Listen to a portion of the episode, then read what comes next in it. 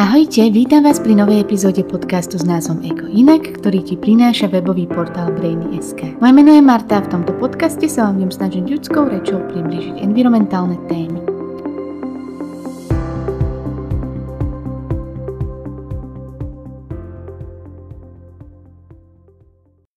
Na rieke Slana je obrovská ekologická katastrofa. Od polovice februára tohto roku je rieka sfarbená do červená. Dôvodom sú banské vody, ktoré vytekajú zo železnorudnej bane v areáli bývalého banského podniku Siderit v oblasti Nižná Slana v okrese Rožňava. Deje sa tam naozaj že ekologická katastrofa, podľa mňa na Slovensku bezprecedentná. Začalo to zaujímavý deň 24. februára, čo je zaujímavý deň, pretože v tom čase začala napríklad aj ruská agresivita alebo agresia na Ukrajine, útok bezprecedentný tiež, takže dve bezprecedentné veci. Jedna takého svetového formátu, druhá takého lokálneho formátu. No na tej slanej sa stalo v toho 24. februára to, že tá rieka sa sfarbila na oranžovo.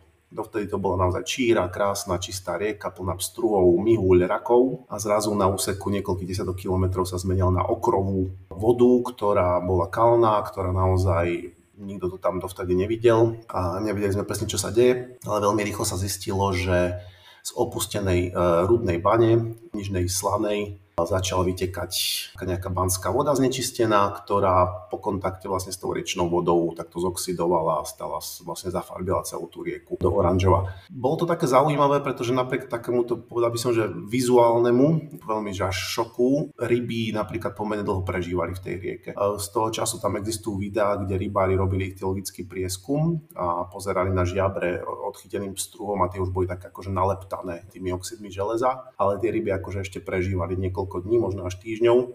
Až potom naozaj po nejakom mesiaci dvoch sa konštatovalo, že rieka je mŕtva na úseku možno 20-30 km. Veľmi rýchlo odumrel vlastne Bentos, to boli vlastne podenky, pošvatky, ktoré žijú na dne pod kameňmi a ktoré sú veľmi citlivé na čistotu vody. No a tie zároveň sú dôležité pre ten ekosystém rieky, lebo vlastne sú tou potravnou základňou pre tie ryby. No a ryby nasledovali niekoľko týždňov potom ono je to absurdné, že vlastne niekoľko týždňov hovoríme, že to znečistenie prebiehalo, niekoľko mesiacov a naozaj to je tá situácia je v tom naozaj veľmi kritická, že napriek tomu enormnému znečisteniu, veľmi viditeľnému, veľmi jasnému a jasnému zdroju znečistenia, kompetentné orgány mesiace nič nerobili s tým znečistením. Naozaj ja som tam išiel, myslím, že v horizonte dvoch alebo troch týždňov od vzniku tej havárie a jediné, čo sa tam vlastne zmenilo, bolo to, že okolo toho výpustu bane bola natiahnutá páska, zákaz vstupu, ale inak ten výron hej, tých znečistených vôd tam nejako nebol tlmený, žiadne technické opatrenia neboli robené, dokonca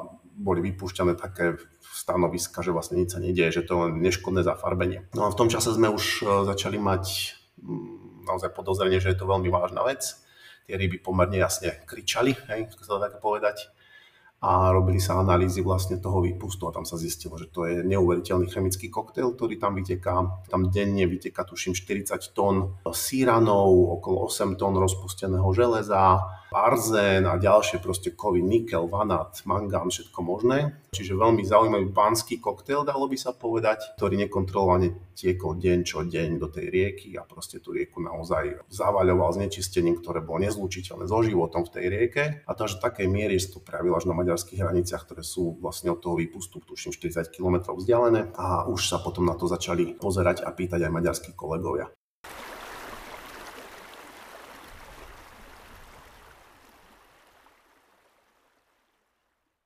Dámy a páni, ako viete, ministerstvo hospodárstva zápasí už niekoľko mesiacov s haváriou v bani po firme Siderit, ktorá táto havária spôsobila únik škodlivých látok do rieky Nižná Slana. Nižná Slana tečie ďalej východným Slovenskom, prechádza potom hranice ešte ďalších zhruba 80 km tečie v Maďarsku a vlieva sa do rieky Tisa a odtiaľ do Dunaja. Je to rieka, ktorá dostala veľmi silnú dávku e, niektorých kovov sírnatých zlúčenín, ktoré vyhubili, povedzme si úprimne, život v tej rieke, najmä v prvých kilometroch tesne pod vývodom z bane. Ministerstvo životného prostredia eviduje haváriu už od februára. Osobne som vydal pokyn inšpekcii životného prostredia, aby konali na mieste Urobil som všetky možné intervencie, aby ministerstvo hospodárstva konalo. Žiaľ, až podľa mojich informácií, až v sobotu sa začali práce e, v samotnej bani, kde treba proste odkloniť prítok vody, povrchovej vody, ktorý e, naplnil baňu a za lahostajnosti zodpovedných orgánov sa táto baňa posledné roky naplňala, až pokým neprišlo k úniku, k pretečeniu a úniku do rieky Slana. Ministerstvo podalo podnet na neznámeho páchateľa za znečistenie a poškodenie životného prostredia vo veľkom rozsahu. Moje obavy, že vec e, sa nerieši, vyvrcholili tým, že som koncom apríla intervenoval alebo interpeloval pána ministra priamo na vláde a napokon som dosiahol, že vláda hlasovala naozaj o tom, aby ministerstvo hospodárstva konalo a rozhodla aj o financiách na túto haváriu. Odtedy ale žiaľ tiež prešiel prakticky celý mesiac a až posledné dni mája sa táto havária teda začína riešiť. Na jednej strane to vítam, na druhej strane, ako sme spôsobili reagovať na havárie, ak ohlásená havária takéhoto rozsahu e, sa rieši až po troch mesiacoch.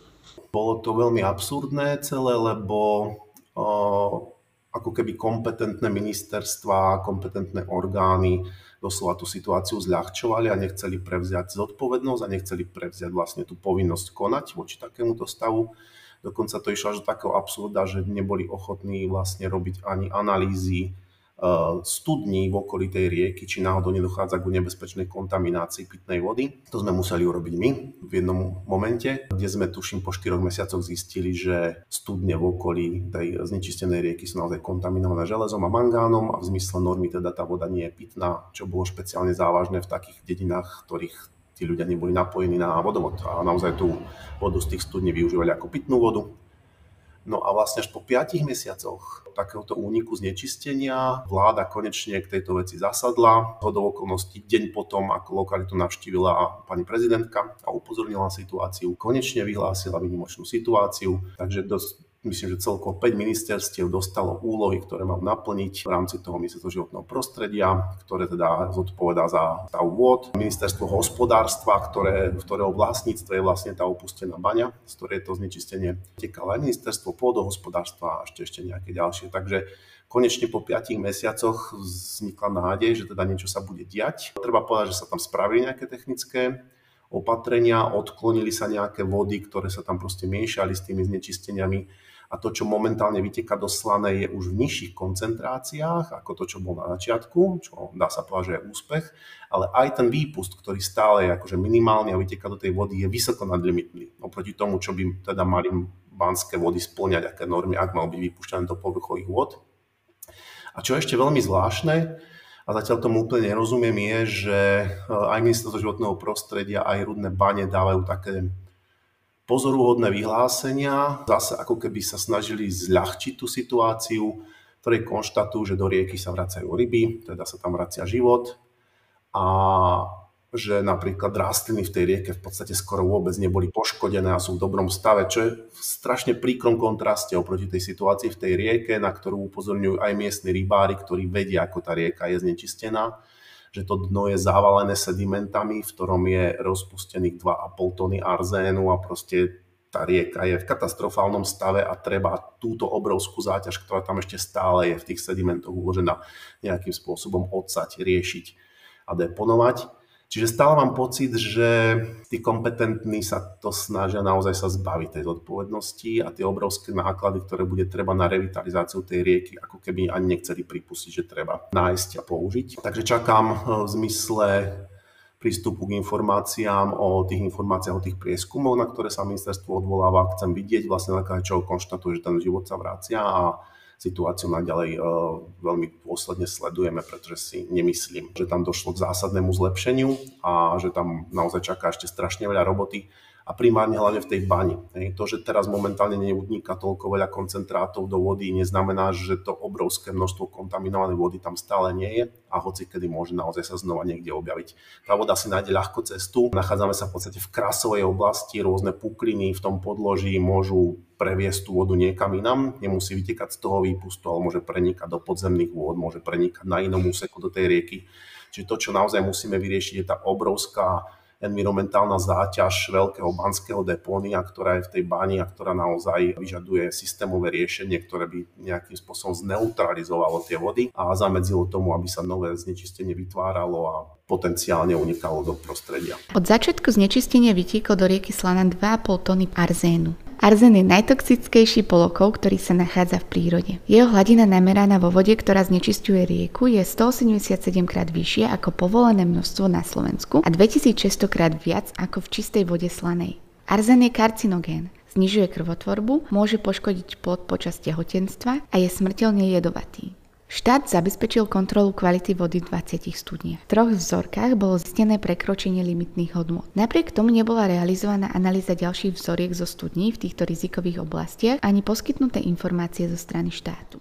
To je to veľmi zaujímavá situácia tam, pretože uh, nevedel som sa, nemohol som sa ubrániť takej zaujímavej no, vlastne myšlienke, Totižto tá ekologická katastrofa bola obrovská, bola evidentná, to sa nedalo ututlať. Tí ľudia vedeli, že je zlé, a zároveň videli tú pasivitu, hej, to ignorovanie toho problému.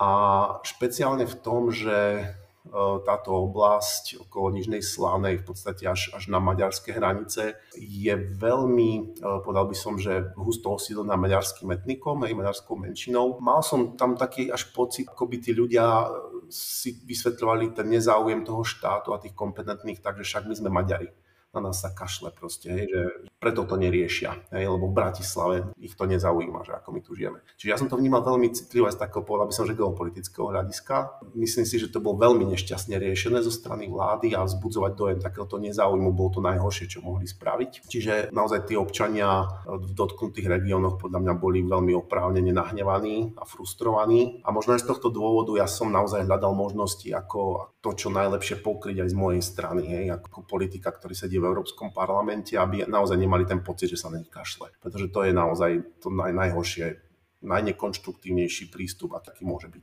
Takže z tohto hľadiska som napríklad podnikol na vlastné náklady tie analýzy tej pitnej vody hej, v tých niektorých studniach, ktorých sme očakávali teda, že či náhodou nie je kontaminovaná a hlavne sme chceli vedieť, či nie je kontaminovaná, pretože štát nám takéto dáta nebol schopný dať, pretože ich nemal, neriešil to, nesledoval to. Takže myslím si, že keď sme následne spravili na tie naše náklady, tie rozbory a zistili sme, že tá voda je kontaminovaná, tak povedal by som, že tí ľudia minimálne aspoň zareagovali pozitívne na to, že niekomu na nich reálne, že záleží a že schopní spraviť takéto veci. Veľmi dobre naozaj podľa mňa pôsobila aj tá návšteva pani prezidentky. Hej, to skutočne najvyšší ústavný činiteľ v podstate tam prišiel a zaujímal sa o ten problém. Rozprával sa tam s tými ľuďmi, ktorí sa tej problematike e, venovali a ktorí na to upozorňovali.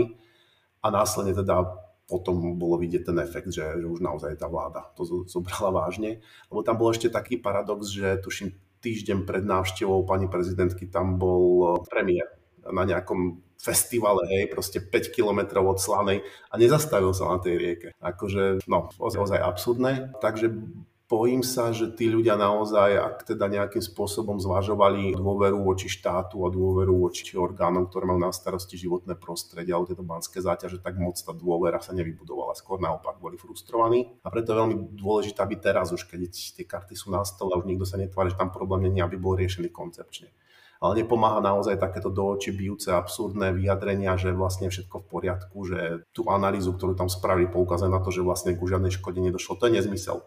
Tá rieka je naozaj silne, silne znečistená a nápravu toho stavu bude vyžadovať veľmi zásadné opatrenia, veľmi nákladné opatrenia na úseku niekoľkých desiatok kilometrov toho riečišťa.